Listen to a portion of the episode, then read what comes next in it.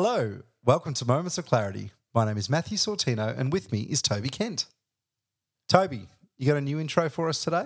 Did you receive feedback on your... I did get some feedback. Yeah, so I've been encouraged to spice it up a bit. So we're going with, Matt, hi, everyone, hello. All right. No, that would be bad. So up for me, down for our listeners. No, the other we don't like them. The other way around. Hey, Matt, hi, everyone. Let's stick with hey, Matt. I don't mind it. I think it's nice. People want familiarity when they listen to a podcast. I'm certain. Well, when they listen to a podcast.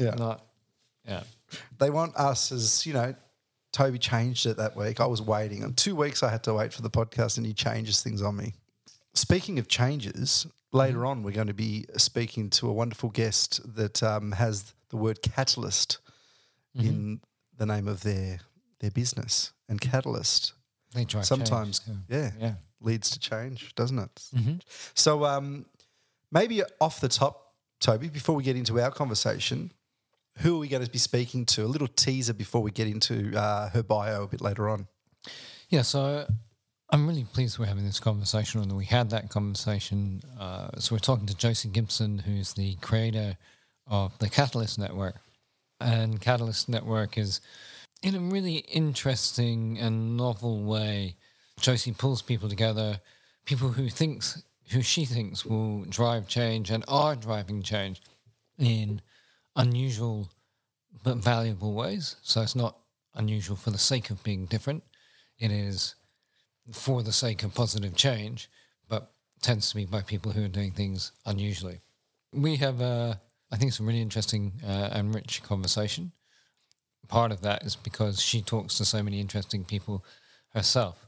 But we kind of came to the conversation with Josie in part because you and I, through conversations, both in terms of Moments of Clarity in and of itself and the change and that it seeks to encourage and understand, and then through the people that we've interviewed in doing that, and you have interviewed in particular, and just the idea of connections and networks. And as I say, as we were sort of exploring that, it really led me back to Josie, who's I think such a driver of this really intriguing network. Yeah, and as you talk about the interesting things that she did speak about, one of those things was really pertinent about natural disasters and volunteerism and the way in which people do come together, if not always, when necessary. And there's been floods all along the east coast of Australia for a while now, and it seems to be considerably more frequent and more extreme, which is, what climate change will do, but we're now seeing them in Victoria as well. And I've noticed in the conversation I do ask a question about our selfishness and... Your selfishness. Well, yeah, my selfishness, our selfishness, societies, and I think both of you countered that with... That's why it's your selfishness. Yeah, that's right, that's right. Both of you countered that with when people do need to step up, we do. We do help each other, and we're seeing that right now. I think it's called the Great Wall of Echuca and the Great Wall of Moama. Maybe they're fighting over who's got the best wall, but hopefully they're coming together and not competing. I'm sure they're not. It's brilliant. What we're seeing around... both what was happening in Lismore and other areas through New South Wales and Queensland, and now what we're seeing in Victoria has been just incredible, and I couldn't imagine what people are going through at the moment. I mean, this we've seen in recent times even in Pakistan and other parts of the world that don't have potentially the capabilities to, and you know more of this, Toby, but the capabilities that I think we do in Australia to recover and plan, but... I think it's not the capabilities, the risk of pedantry, but the resources. The resources. Yeah, yeah. And that's what and the sort of financial, economic resources. Yeah. If anything, the people of Pakistan are as resourceful with what they, can get their hands on and can do as anyone, I'm certain. So, Toby, you've got a bit of a background in this area. What's your opinion on, the state of Australia and its resilience in a way, and then also... our level of volunteerism, how are we going in terms of preparing and working together to ensure positive outcomes in the face of impending disasters? It's a really interesting question. When I began my and throughout my role as Chief Resilience Officer in Melbourne, one of my stock phrases, and I'm sure people who work with me found that I had way too many to the point of tedium, but one of the things I used to talk about was our greatest challenge in many ways was complacency, she'll be right mate attitude and so on. I feel that we're in a different stage or point in some ways where we're on the cusp of having jumped from the point of complacency and underpreparedness to a point of exhaustion. And as we reflect a few years back, and we were talking about the need to empower communities, and while that is still fundamental, I'm beginning to detect a straining within communities where we've kind of, as a collective, we've been on active watch now for several years, and that's just, in a sense, the everyday population who we're talking about needing to be more resilient. And so there are probably a whole range of ways in which we're insufficiently prepared in terms of levels of insurance, and has everyone got their ready box of if they've got to evacuate, what do you grab? And so we're probably underprepared in that way. But I think in other ways, people are getting really tired. That's going beyond emergency services, both the paid but also volunteers. And they have become really stretched because you mentioned the east coast of Australia. So if we go and just focus on that little snippet of the world, we've gone from drought to fire to landslides and floods and to COVID into flooding. And every time we say the community's rallied, I think we're getting to a point where we need to find a way to stop having to rally.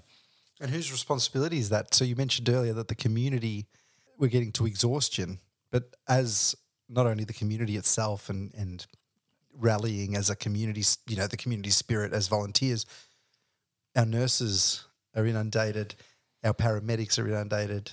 I think that we'll see that our police force and our, even our teachers. And it just seems like everyone in this sort of care economy, emergency services, you know, healthcare, whatever it might be, we're teetering on some sort of edge of breakdown or breakthrough, maybe to be hopeful. What's your opinion on our next steps if we are at the point of exhaustion? Climate change isn't going anywhere and there's no such thing as a natural disaster. So these events are going to continue. What's our next step, do you think? Opinion rather than, you know, this is, you're going to take this one to the grave. Yeah. When you asked the question that I kind of answered and ended up talking about exhaustion of communities and so forth, I didn't mean to be as downbeat as that maybe sounded. As a country, Australia still has all kinds of resources and tremendous privilege and possibility. So despite what I was saying, we still have incredible resources and tremendous good fortune. Not every community is exhausted. Many have resources. So I maybe began to paint, might have sounded like a little bit of a dystopian or too dystopian a picture. I think we have a great opportunity. So much of the world does not hang on government, but at the same time, so much of government has an influence on the world. And I think with changes in some of the emergency management arrangements, with the beginning of some really thoughtful conversations, and I emphasize thoughtful, not knee-jerk, around where can we live looking forward a few generations, then I think there are, you know, real drivers of hope. And to try to give a little bit more substance perhaps to what I've said, maybe part of what I'm failing, have to, until this moment, failed to articulate. I think there's a massive difference between supporting local communities and bringing decision-making down to a much more local level, rather than just saying communities need to activate and we need to build, each community every time there's a flood needs to be building a sandbag levy, which puts tremendous impost on the community as well as any all the associated broader economic issues or implications of that. Unless you're a sandbag wall builder or, dare I say, a big hardware supplier, anyone who's out building sandbag walls is not doing what they would normally be doing to generate income and advance their livelihoods. And on that, those people that are sandbagging not only are not doing their the job that they maybe should be doing, not that they should be doing, the job that they might want to be doing, the reason really that they're doing it is to defend their home or their business. They have to do it or else no one will. And maybe that's what our defence forces, which are being deployed in some ways, need to be.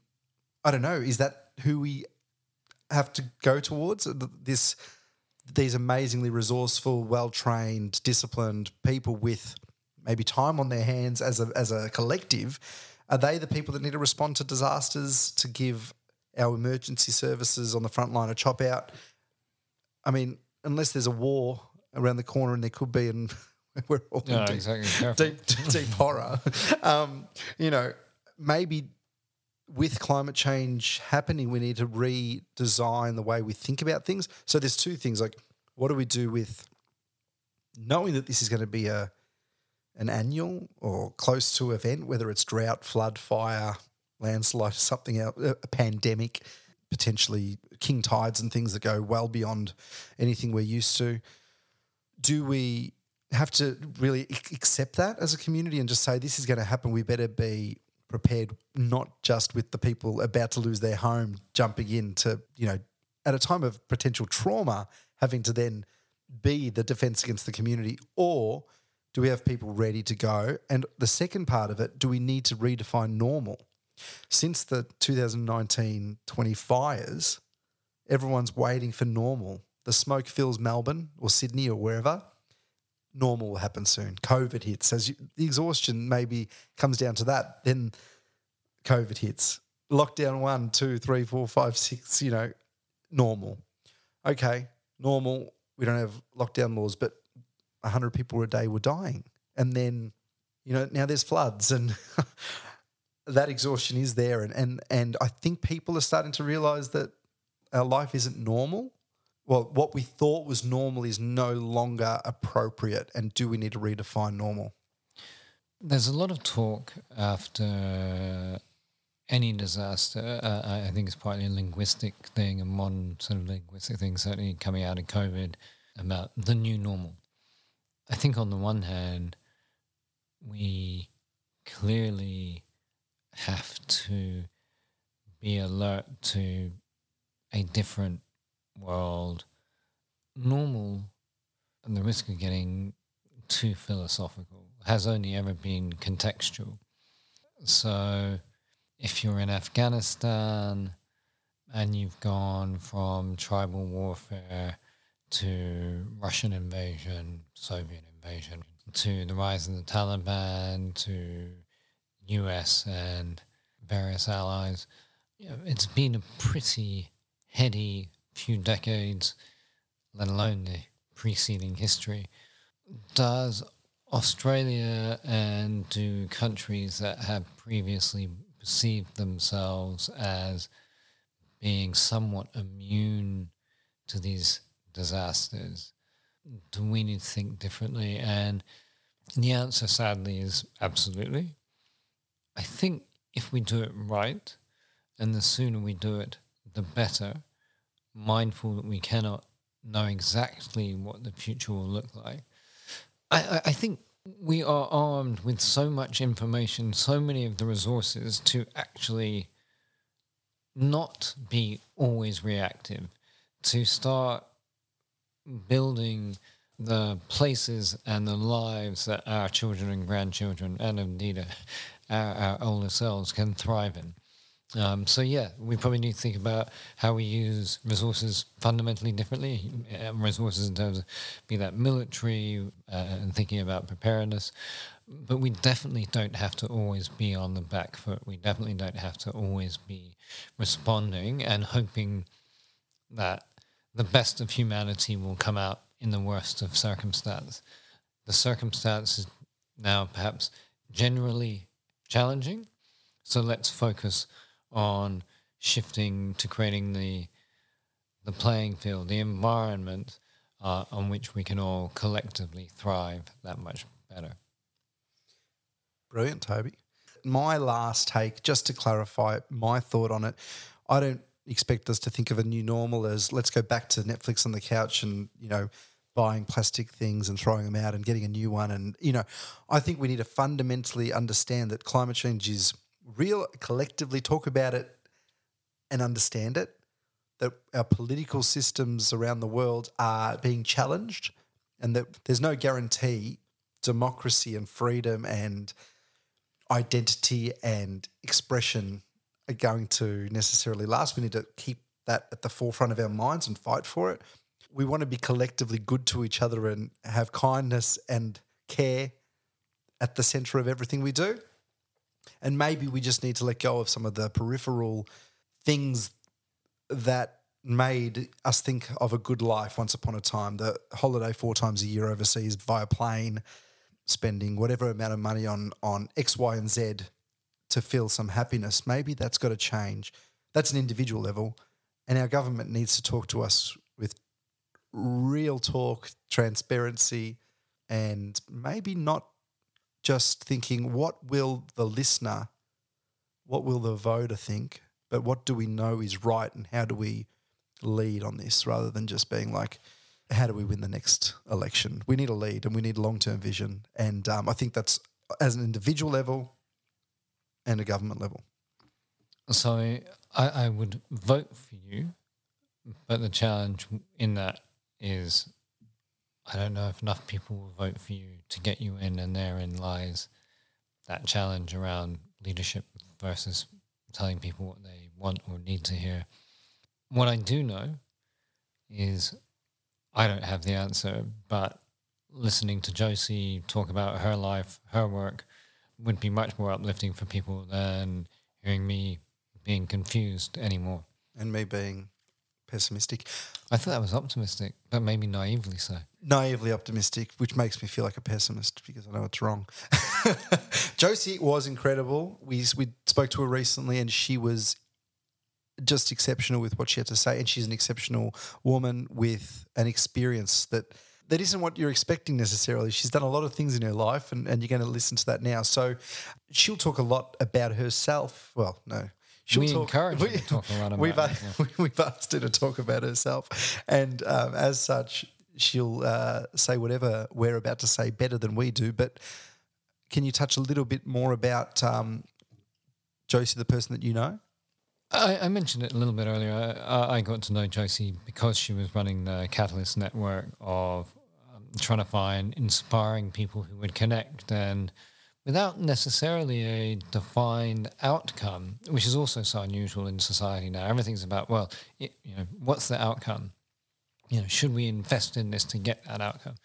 And Josie's unapologetically says, I don't know what all of this might lead to, but I know that you are all people who do things and think in ways that can lead us in valuable directions. And beyond that, I'm probably not going to do much to really do Josie justice, so we should hand over to her. Josie Gibson, everyone.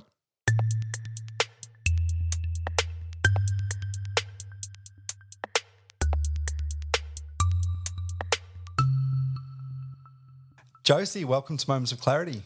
Thank you, Matt. Thank you, Toby, for having me. Josie, I'd love to hear a little bit about yourself. You know, for those listeners that don't know much about you, what can you share that will enlighten the listener about some of your professional endeavours before we get into the personal side of you? Good question. I've had a fairly eclectic career, fairly non-linear, but started my work life as a cadet journalist on a country paper. And that was sort of accidental because I had actually planned to study and I'd gone to Japan as an exchange student, and various circumstances contrived to offer me a way out of studying arts law at a sandstone university. So I came back and at the bottom of the pile, the hierarchy in a country newspaper, and cut my teeth there. And out of that experience ended up being sent to Texas to work for 2 years on newspapers as part of the South Australian Texas sesquicentenary. So I worked on a libertarian-owned newspaper that was headquartered in Orange County, so they didn't believe in anything tax-supported, which made reporting on things quite interesting, colourful, as if it wasn't enough to be in Texas anyway. So I worked on two newspapers in that chain. That was during the Iran-Contra years and right on the border with Mexico. So it was pretty hot, interesting time to be there. The Challenger shuttle exploded on my first week, I think, week or 2 weeks in the US. So that was quite a life-changing experience for me, and to experience American journalism at that time with what was going on was quite formative to my journalism career compared to the sort of passivity that tended to be the hallmark of a lot of Australian journalism. So I came back ready and raring to go to Melbourne, but a recession. So I was in newspapers at the time. Nobody would have me except the ABC. So that's how I ended up in radio. I just literally went door knocking, and the only door that opened was the ABC. They took me in. I worked with some absolutely amazing people, some very colourful characters, but I was a student. I'd already had about 8 or 9 years print experience, but I tried to learn this different way of news gathering and sharing the news, and I absolutely loved it as a medium. And I still do. So I worked for the ABC in two stints. Like everybody at the ABC, I knew I quit in high dudgeon, went off overseas, lived in London, changed my mind, came back to study, and, of course, went back to work at the ABC because that's what you do. But it was great. So at one point I was studying full-time and producing current affairs full-time. But by the end of that, and that was, I was very interested in global affairs, so I went to work deliberately at Radio Australia, which is the international broadcaster, the equivalent of BBC World Service. And at that time, it was a target, a political target. So there were many, many efforts to close it down, to sell off the shortwave transmitters. So I was one of the leaders of a staff campaign to try and save Radio Australia. So for 2 years, we did that as well as our day job, and by the end of that, I mean, we managed to save it from disappearing completely. But that was it for me. After nearly 2 decades of journalism, I just said, "That's it. Where do I go after that?" So I remember sitting there looking across the river, because by that point we were in the new ABC quarters at South Bank, thinking, "What do you do if you don't work in journalism?" I'd never kind of applied for a job. What do you do? And I came to know that was quite a thing with a lot of journalists, because I saw an ad and I applied for it in government. It was the Kennett government. And I thought, well, this will prove my credentials. I'll just cross the river and work for the Department of Justice. I didn't know how much I was being paid or anything, and I met my new boss. He loved me, and so I went back and resigned, still not knowing how much I was going to be paid or anything. I packed up my things and off I went to work in government, and I lasted nearly a year, which I thought was pretty good going. So I was really fortunate to work with a visionary in government, even though government wasn't the place for me. And so this is sort of a perpetual thing in my work life. I didn't quite fit, and I couldn't do the kind of work that I thought that I could do, and he could see that. I ended up working for him a couple of other times in different roles. He would just call me up and I'd go and do stuff. But after that, I worked in a university, I worked in a business school, and I was looking for something and I didn't know what it was. And then I had quit yet another job, and I was up in Queensland and saw a job to run a chief financial officer's group. And I thought, I haven't done that before, I might do that. And it was at that point associated with the Economist Intelligence Unit, and I was a big fan of The Economist. So I ended up working with this private company, two partners that had a very successful business working with executives of global subsidiaries in Australia. So it was a whole new world to me. So I came in not knowing anything about that world and set up and grew the CFO practice to about 150 companies. And I had been exposed to business a bit, but actually working in a family-owned company, and they gave me enormous opportunities to hang myself sometimes, but also to really push the boundaries of this very difficult and poorly understood group of executives. And I, to this day, have a lot of people in my networks who are original members of that group. So that's nearly 20 years ago. So that was when governance was becoming a real issue after various meltdowns. So Sarbanes-Oxley was a big thing. And, you know, so I'd have great conversations. But the things that stuck with me, and that probably kind of launched me into where I am now, was the value of bringing people together for conversations they can't have anywhere else. And we did that regularly.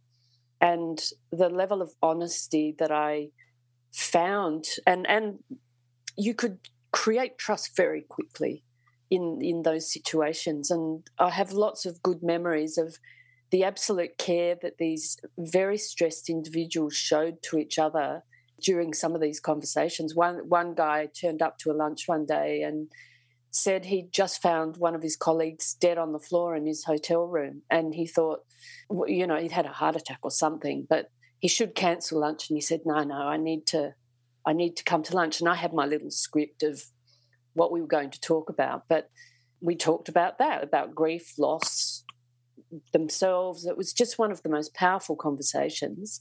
So I did that for about 7 years and helped them launch a few other businesses, but I was still looking for that, well, what's the main game?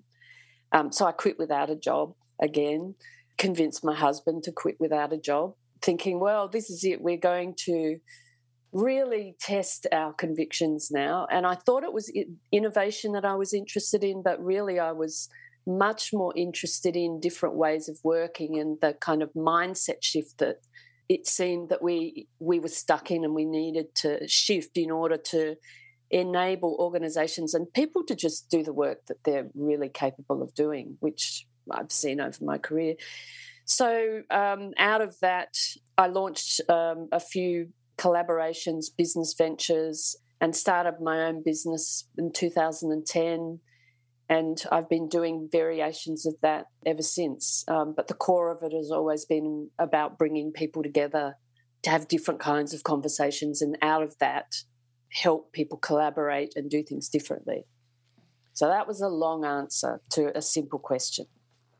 Oh, but it's provided us with a platform for so much more, Josie. So I'm intrigued by a very narrow bit, and we'll go well beyond this, I know, but...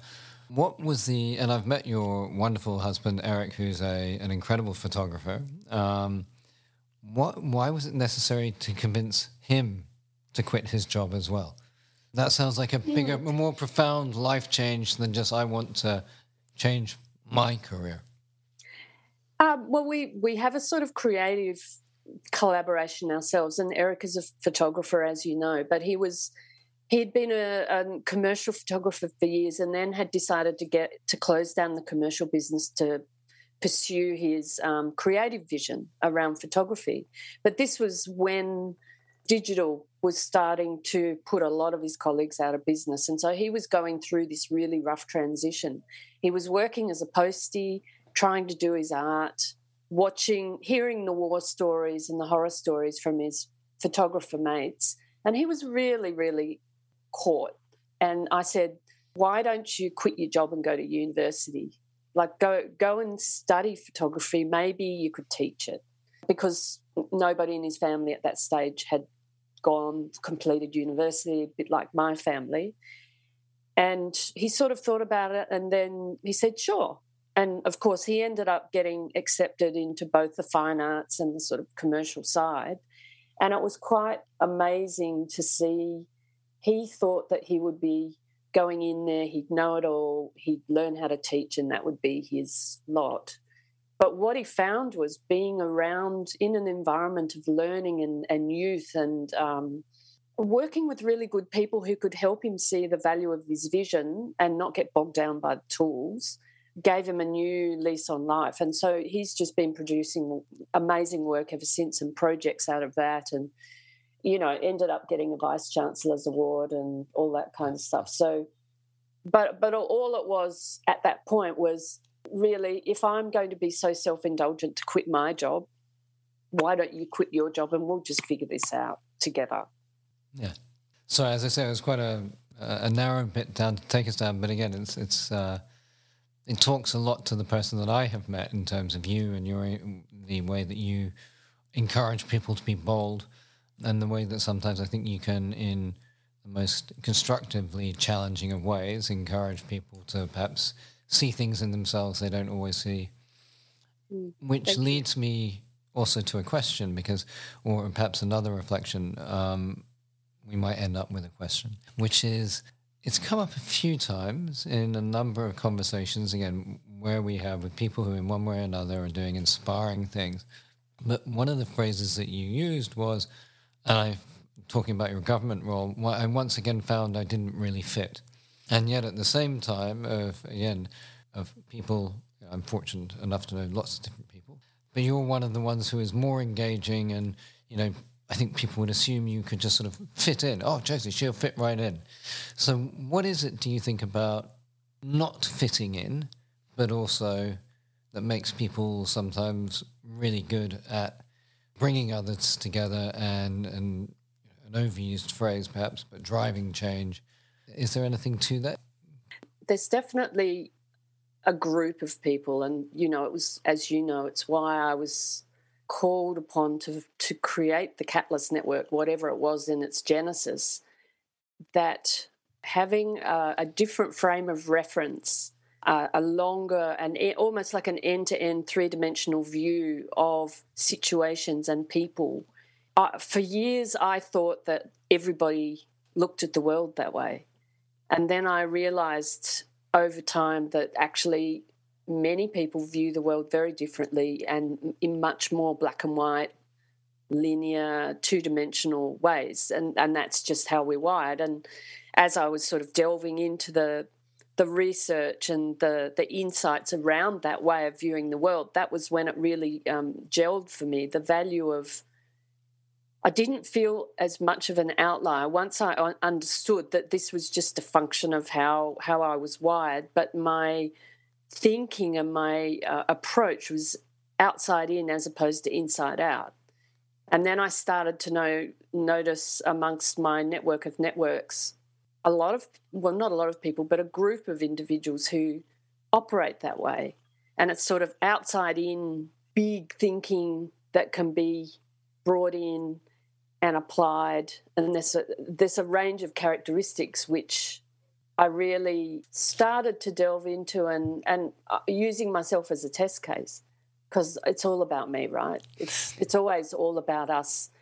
But that inner exploration had to find external expression, and the more that I could do that, the more comfortable I got. And so, for example, the boss that I talked about that I loved working with, he would just ring me and say, oh, I've got this project, this gig, you interested? Just turn up and I'll make sure you get paid and go do your thing. And he kind of gave me a lot of space to come in and go, and so it was a very relational way of working, which is very different to a process-driven way of working. That, to me, they're two very different things. In organisations, across organisations, industries, outside, the relational way of doing things, the more I got comfortable with that, once I started to unpick that, the more I could just come in and just appear and be part of whatever was happening, because I could sort of understand the social infrastructure. It's hard to describe, but I have heard this speaking with other people. You feel it, you sense it before you see it. Is this organisation, does it have a strong sort of social infrastructure, or is it frayed? Is it under stress? And essentially the kind of work that I was being asked to do was come in and help strengthen it, find people who could do stuff that would help strengthen it. And, you know, at an external expression of that would be collaboration. But there's so much more that goes on below the surface than just that word, which to me has been sort of so devalued as to be useless. But it enabled me to actually just come in and embed myself and work with people where they're at, because I could sort of see where they were at and sense where they were at. And there was no point. It wasn't about my agenda. It was about what, as a collective, needed to happen. You know, how far can we go? And that leads us to the work that you're currently doing with the Catalyst Network. Can you tell us a little bit about the work that you're currently doing? Sure.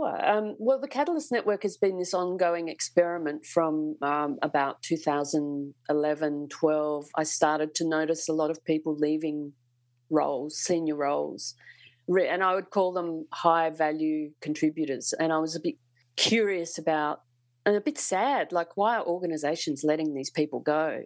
And I'd go and chat with them, and some people would cry, and one guy just sort of rocked in his chair. Like, the level of burnout was palpable. And I'd say, so why are you going? And to a person, they'd say, I can't do it anymore. You know, I can't get them to see that we have to do things differently. And so they've been trying to influence at a very high level some very entrenched hostile systems, and it was taking a personal toll. And so they were leaving. And so I started down that path of, okay, well, let's organise some conversations to try. There's something going on that's a bit bigger than just one or two things. Let's have some conversations about this and see what comes out of it. So I had the first conversation in early 2013, and I vowed I would never, ever, ever run another membership, ever, community, because it's a tough gig. But I got 20 people turning up in Sydney for a 2-hour conversation about leading in complexity, and I thought, okay, something's going on. Had to do the same thing in Melbourne because it's Melbourne, Sydney, right? So, but then out of that, I saw this really interesting group, and it's a bit like, you know, the thoroughbreds. You just notice that there's a different way of thinking and being. And I thought, well, maybe I can help support these people by having conversations. But there was no business model. By then I'd realised that what I was looking at was quite a small group of people with a unique set of characteristics.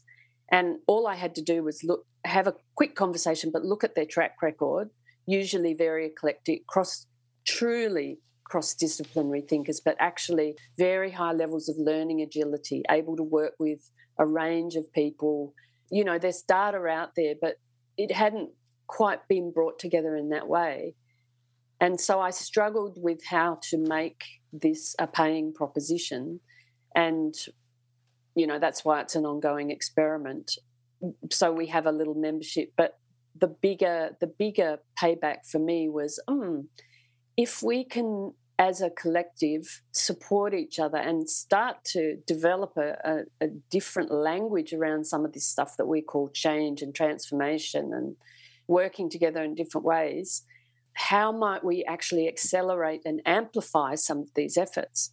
Because these were often people that were in significant roles, but they weren't great self-promoters. They're not great self-promoters. It's more about, as someone described it to me, you know, we stand in front of the work. So we do the work and then we move on, and always leave it better for where we've been. You know, it's just a hallmark of the people that I've had the honour to, you know, hang out with and hear their stories. But the other thing that was driving me around this was, you know, our conversations at a community, government, business level were increasingly becoming two-dimensional, very narrow, not a lot of cross-fertilisation in that sort of tradition of the Renaissance, of the random collisions of ideas, and being able to sit with difference and probe, but in a way that is not destructive. We kind of lost those skills. And I thought, well, we need to have a forum or some place where we can do that. And so, you know, that's an ongoing experiment. I think it's bubbling along quite nicely. The pandemic, of course, forced us to go online a bit, but that just broadened the conversations. But out of that came the idea to set up a commercial business, because I get approached all the time about commercial collaborations. Will you come and do this and that, or grow a network, or build a community? Kind of done that.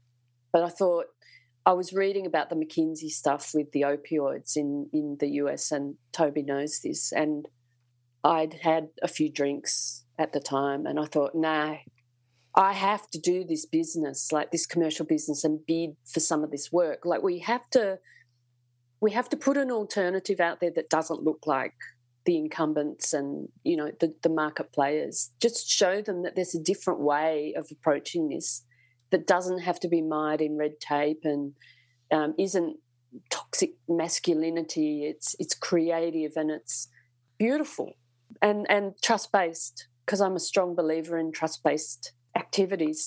It hasn't always worked for me, but I still believe it's the way to go. And I think with some of the things that we did, we were able to show how quickly you can move when you get the right people who are willing to just say, yep, I'm in. And so we did 5 bids over a course of about 14 months. We got onto 2 panels. It's pretty good going when you consider that we didn't fit any of the boxes sometimes. But we got on their radar, and to me that was the point, because change is coming. But if you just leave it open, the vacuum is going to be filled by others. So we have to be part of it. We've got to play. Absolutely. We've got to play. I love that. And I think that sort of encapsulates a lot of your decisions along the journey, that you've decided just to quit without a job, try something new, and it's a courageous thing for you to do. And now that you're working with people that I'm guessing, do you find that you connect with these people on a personal level, like that you see yourself in the people that you work with a little bit, or are you just someone that can you coach them? You're not a tennis player yourself, but the tennis player needs a coach. Are you part of that, and you want to harness the embodiment of what was once you, or what is you, or is it just that you feel like as a coach you just can give these people something that can give them that lift and that courage to do what they need to do in the world? I'm really, really ambivalent about the word coach, and I play a lot of sport. And so for years I didn't use it. So in coaching practice, which I have, I've got my own sort of approach. It was mainly people who came to me through my networks who'd been tipped out. In terms of the people of the network, I've just helped co-create something I want to be part of. So I am just one of the players. And yes, you know, some of these things, someone's got to take ownership at different times, but to me it's something that we're all creating together. And part of walking alongside people is just to give them the encouragement to realise what they already know. I just think the pandemic really showed me, underlined something that I think I've known for a long time, that when you get out of the way and give people a bit of an encouragement to go forward, they show what they're made of. Like, people are magnificent, and I've got so many experiences at different places that I've worked where they've just done that. They've pulled off the absolutely impossible, and that the payoff is to go, yay, with them, great, and then I move on to something else. But they're forever changed. Like, we're forever changed on some DNA level by that magical moment of, oh, this is what it feels to create together. We can do this. And, I do play a lot of sport, so I think the dynamics are exactly the same.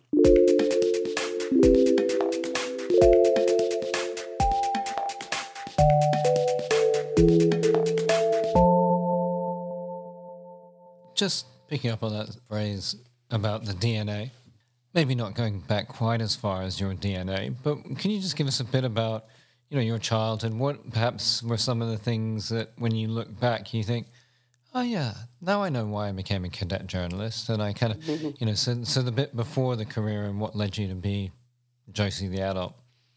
Yeah, I'm not somebody who looks back. I mean, I'm reflective, but I don't look back very often. And it's funny, we've got so much junk, and Eric is a big hoarder, so we've been going through boxes, and I've lived in different parts of the world, and looking at stuff that's been sitting there for 20 or 30 years that I haven't opened, that I've just shipped over from Texas, or it's still packed up from when I was in Europe or Japan.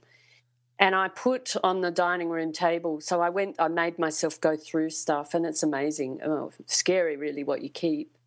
Trying to understand why I kept some of those things.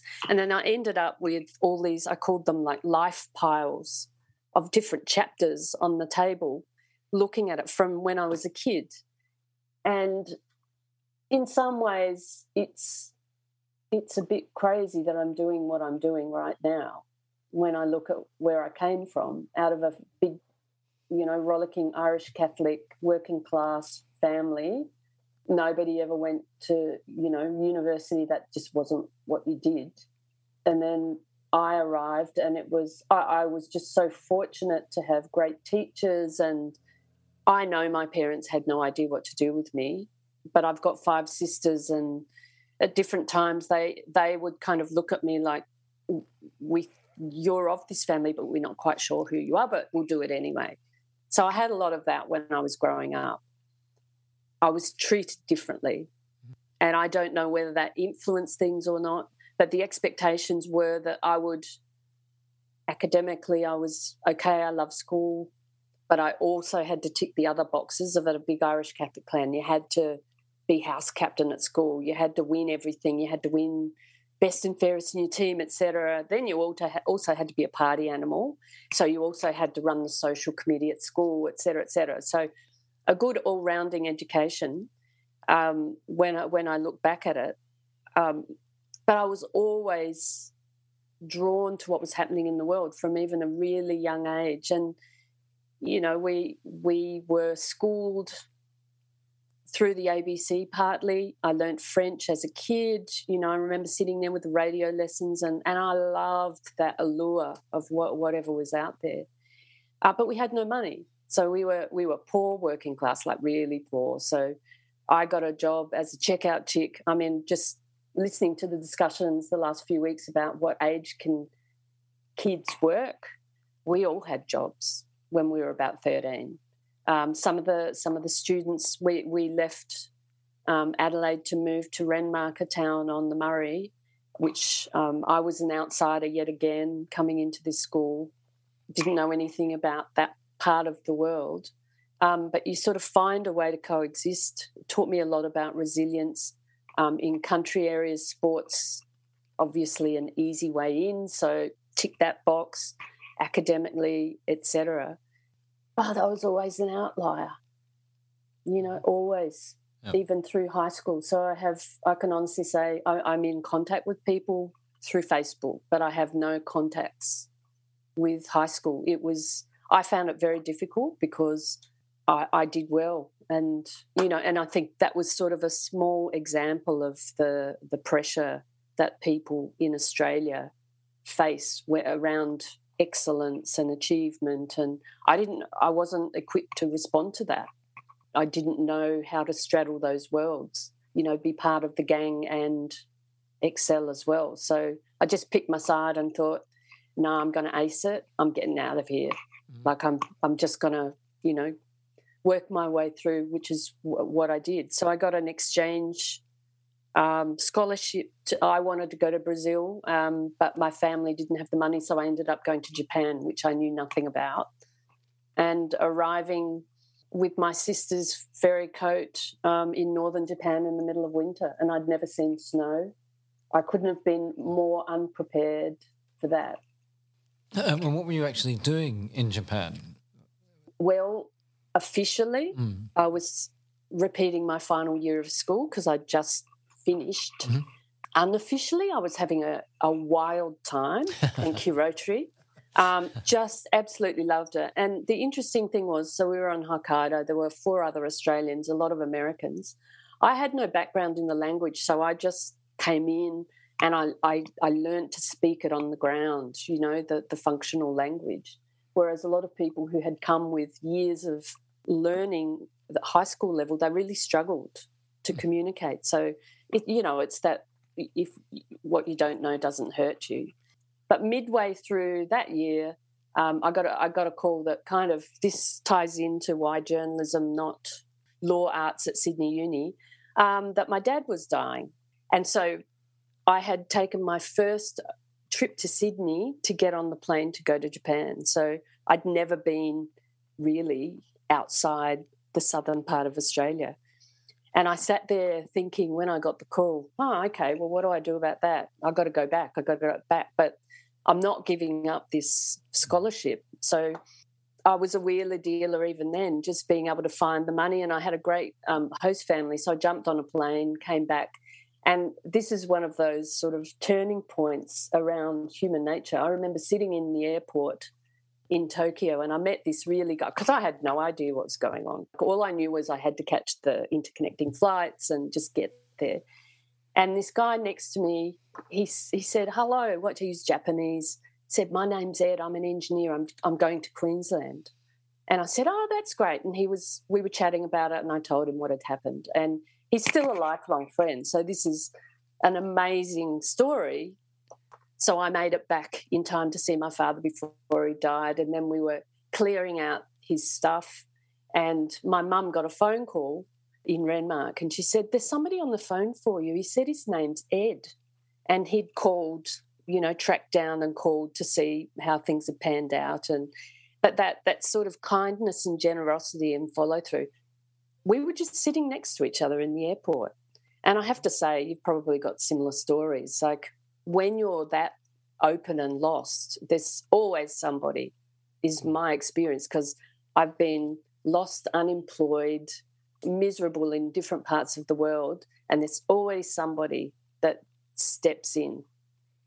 And is that something that you think you've learned through experience, or do you think there's a part of you that, because you are an open person and willing to put yourself out there, that equally it's maybe happens to you because you were like that? Ooh, that's a hard question to answer. I certainly know with my upbringing, you know, Catholic, Irish, you got your insiders and your outsiders. But I have noticed, you know, even in the business world, when I was in business with different cultures over the years, and you sort of see that in-group, out-group culture a lot. Mm-hmm. I don't think it's just restricted to Irish Catholics. But that level of suspicion I've never had. Like I've travelled around the world, I've done some really, looking back, probably unwise things in unwise places, but somehow just skated through. So why have I been able to do that? And somebody else who might have driven down that deserted road, you know, with the drug traffickers flying overhead in, you know, the border, Mexican border, I can break down and the guy that stops to help me is not some, you know, mass murderer. He actually is a telco technician who can fix my car. You know, what are the chances? Mm-hmm. So there's a really interesting innovation guy, Tim Castell at University of Queensland, and he talked about this mate of his, he's American, who's an extreme mountain biker. And someone said to him, don't you worry when you're tearing down these hills. And he said, if you see rocks, you hit rocks. And that stood in my mind, at the back of my mind for a long time, that you see it, it happens. But if you don't expect it, usually good things happen. Josie, I love your journey. I love your, you know, the foundational part of that journey. What would you describe as like the main values that you hold, the main things that you know want to keep as you talked about the big picture earlier, both in your sort of personal life and your business life, which it seems like you've tried to align. What are the things that you really hold dear and are the non-negotiables for you? As I've aged, I've become less patient with two-dimensional thinking and trite phrases.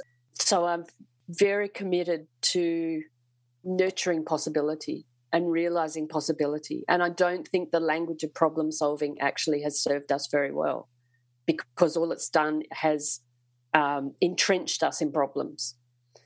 And particularly, yeah, exactly.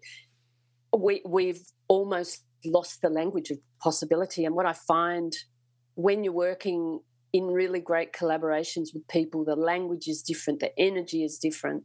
So even thinking about values, I don't know that I can even put a word to it, but I know that energy of possibilities is what people yearn for. And we go much, much further together. And that is just something that I've always, it's how I roll. You know, if I got in trouble when I was an exchange student, I usually had a gaggle of people with me. It's so much more fun when you're doing it with other people. And, you know, Toby talked a little about peer-to-peer learning and things. I'm really interested in how this is going to play out because, you know, we have collapsed the world for ourselves and our kids into individualism, and I'm a collectivist. So, you know, as a family of values, it's around collectivism. But in that, it's not the kumbaya, you know, hug the tree thing. You do have to contribute. Like there is a need for reciprocity and mutual contribution and respect. And that sort of helps to build that social infrastructure. We've moved away from that, but I think that I hear the signs that people are yearning for that and they're willing to actually take some baby steps back. And I know the work that Toby has done in his career around resilience is very much around that. It's like, how do we help people remember what it's like to actually be self-sufficient and help your neighbour and create something that didn't exist before? How cool is that? Do you think people are? Is it a memory? Like, did people that are alive today, or potentially, you know, under 40 or 50, was there ever a time of that helping, that neighbourly togetherness, mutual respect and reciprocity? I struggle to remember it personally. I feel like there's a system, especially here in Australia, but probably most of the sort of Anglo-Saxon world in a way, built on those systems anyway. What have we done to cause us to be so individualistic and broken almost as a culture in some regards? What have we done, you know, as a collective to make those systems the only system we've got and really have to try to fight or find a way through to get the humanness back into our existence? I don't think it's straightforward. You know, I grew up in regional Australia, but I was born in a city, and I love cities and I love the dynamism and, you know, the anonymity of cities, because when you grow up in regional Australia, everybody knows everybody and it's a very different dynamic. And part of the reason that I went overseas so many times was to kind of get away from that, to just explore the world on my terms and not have to answer to anybody. But, you know, nothing's black and white. And, you know, back to the reciprocity, there is a reason in, you know, small towns why people are the way they are, and you can't separate that from the context. But if you bring the view that people are fundamentally good, even with a touch of cynicism, they'll always step up. And we've got countless stories. And I think if you just look at Australia, people in country areas are a bit closer to that communal living, and we're seeing that being mobilised. I grew up in the Riverland of South Australia where everything was a cooperative, so everybody had a piece of it. My brother-in-law was the accountant at Renmark Wines, and so that idea of cooperative endeavours, it's not that far from us. But I think what we experienced in terms of rapid urbanisation was just part of a bigger global scam story. You know, Richard Florida's got a lot to answer for, I think, with that idea of yes, clusters are important, but there's many different shapes and forms. But we sort of bored into a bigger story that all the opportunities were in cities, and I've never believed that. When I was a cadet reporter on the Murray Pioneer, I would go and interview people who were groundbreaking in terms of agribusiness and their use of technology, you know, forerunners of sensors and water management techniques. And so there's a lot of underlying assumptions that still need to be challenged around that. But I think the pandemic showed us what's possible, at least in my part of the city, just the random acts of kindness that we saw and we experienced from people and how communities mobilised. We can do it. We can do it, but it takes effort. But that's called a contribution economy, right? Care economy.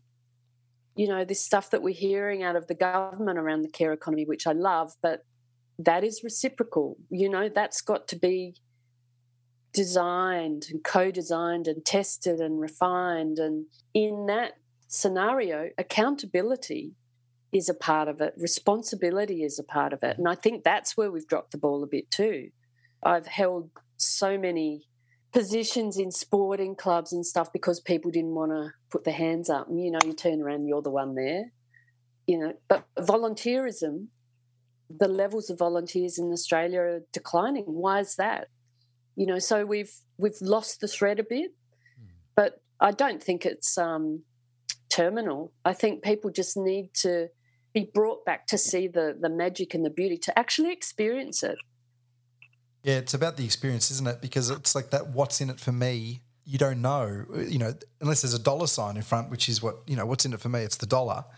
Well, it's actually the feeling you get when you're involved and what you see when, what you feel when creation happens and the joy. And maybe people need to actually live that a little bit. We need to force that to be lived out so then people can actually seek it out rather than that transaction. It's an interesting one because if you take a look at Australia, we see it all the time after disasters, after events. So when you say we need to force it a little bit, when it is forced, it is there in abundance.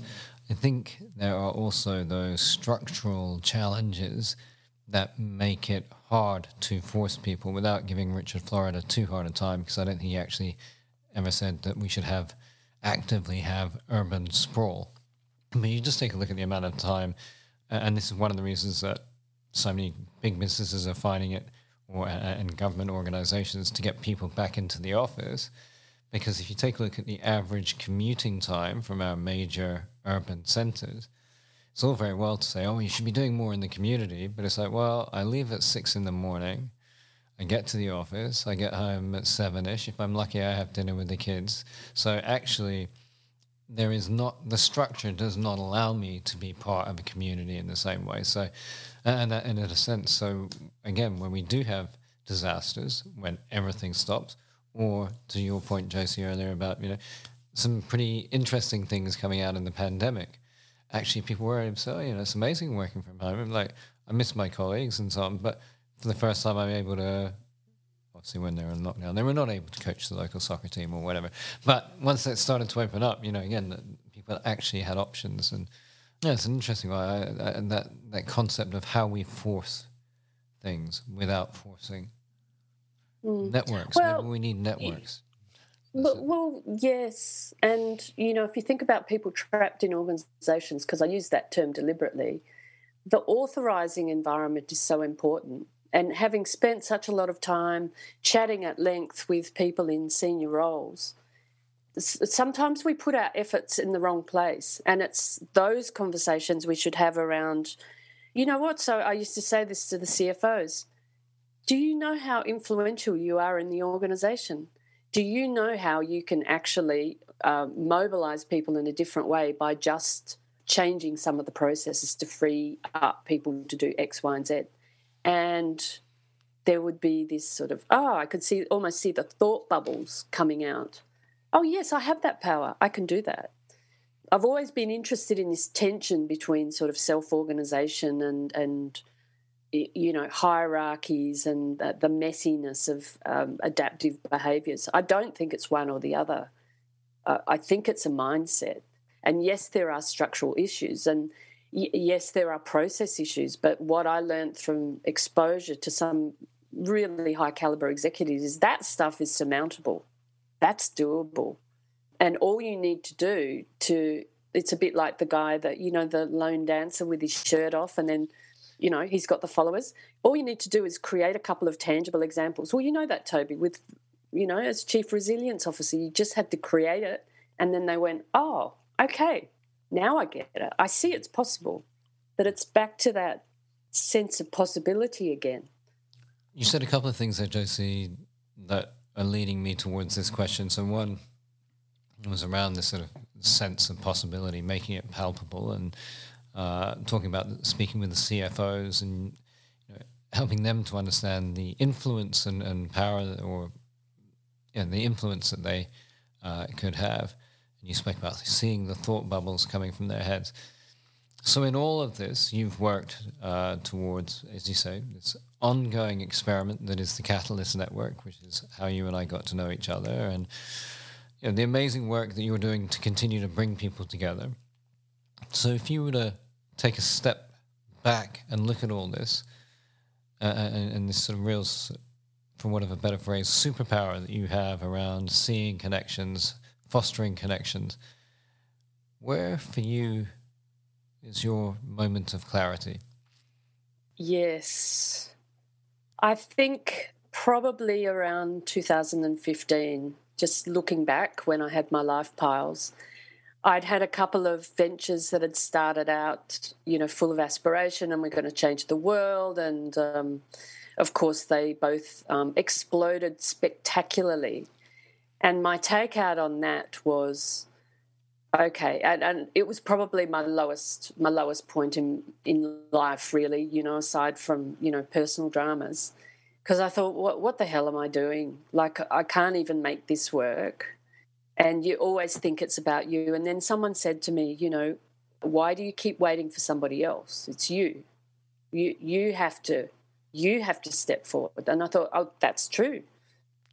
I've been waiting. I've been conditioned by my upbringing, by the institutions of education and government, that there is some other authority, some other expert who probably knows more than me.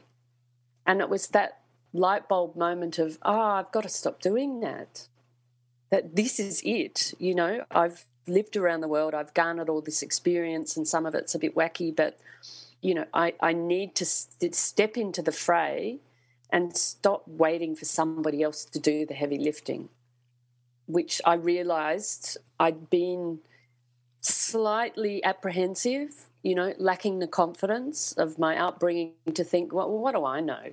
The kid from the wrong side of the tracks. What I realised living around the world was I know a bit more than probably what I gave myself credit for, but it was more around we'll figure this out, and what I can do is help mobilise, and I don't have to have the answers. And that was like a big weight lifting off me. You know, it didn't sort of – revenue didn't start streaming from the sky at that point, but it was, now I get it. Now I can just start being myself and actually starting to weigh in on some of these conversations because, you know, we're all flesh and blood. We all have our foibles, whether you're the Prime Minister or, you know, the janitor. We all have an equal stake at this. But that conditioning, it just sort of fell away. And I thought, well, game on. Game on.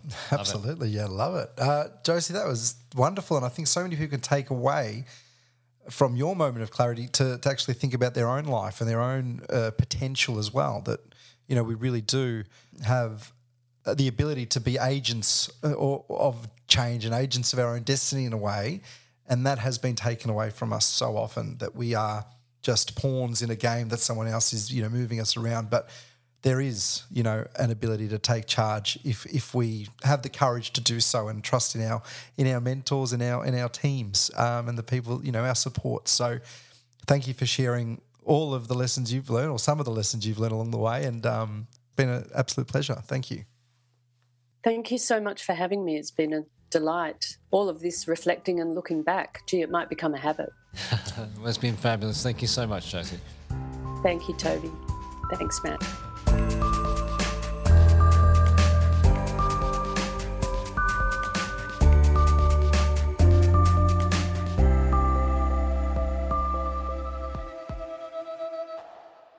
Thank you so much for listening to Moments of Clarity. If you are enjoying the podcast, there are a range of ways you can help us grow and continue to bring our conversations to you. If you haven't already, please subscribe to Moments of Clarity on Apple Podcasts, Spotify, or the podcast player of your choice. This will ensure you never miss out on an episode. While you are there, you can leave us a review. It really does assist us in getting found by new listeners. However, the biggest way you can help us is to share the podcast with friends, family, colleagues, and your social networks. We are hoping to build a community here at Moments of Clarity and want you, loyal listener, to help us build it.